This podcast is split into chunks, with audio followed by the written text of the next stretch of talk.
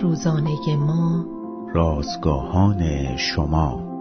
اوزوالد چمبرز پرستش این است که بهترین هایی که خدا به ما عطا کرده به او تقدیم کنیم.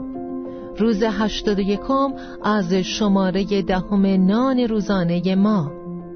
سلا عنوان و مزمور 68 آیات 7 تا 10 و 19 و 20 متن امروز ما از کلام خداست در ارتش آمریکا سربازان به جای اطاعت از اصطلاح هوا استفاده می کنند که در اصل معنی تاریخیش را از دست داده است اما بعضی می‌گویند این اصطلاح در واقع از سه حرف اول شنیدم، فهمیدم و تشخیص دادم در زبان انگلیسی تشکیل شده است.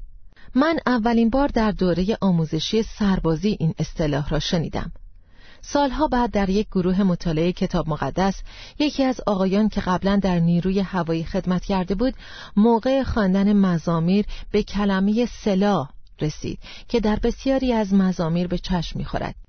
او به جای خواندن کلمه سلا از ته گلو گفت هوا کسی دقیقا نمی‌داند که معنی واقعی سلا چیست و از این معتقدند که نوعی نشانگذاری موسیقی بوده است.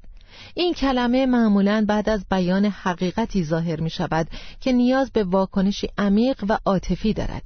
از این منظر به عقیده من هوا می تواند جایگزین خوبی برایش باشد.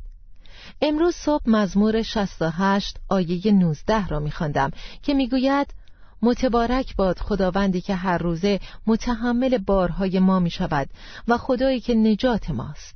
سلا تصورش را بکنید. خدا هر روز صبح ما را بر شانه هایش می‌گذارد و در طول روز حمل می کند او نجات ماست. بنابراین ما تحت حفاظت او در ایمنی عمرمان را میگذرانیم و دلیلی برای نگرانی یا ترس نداریم.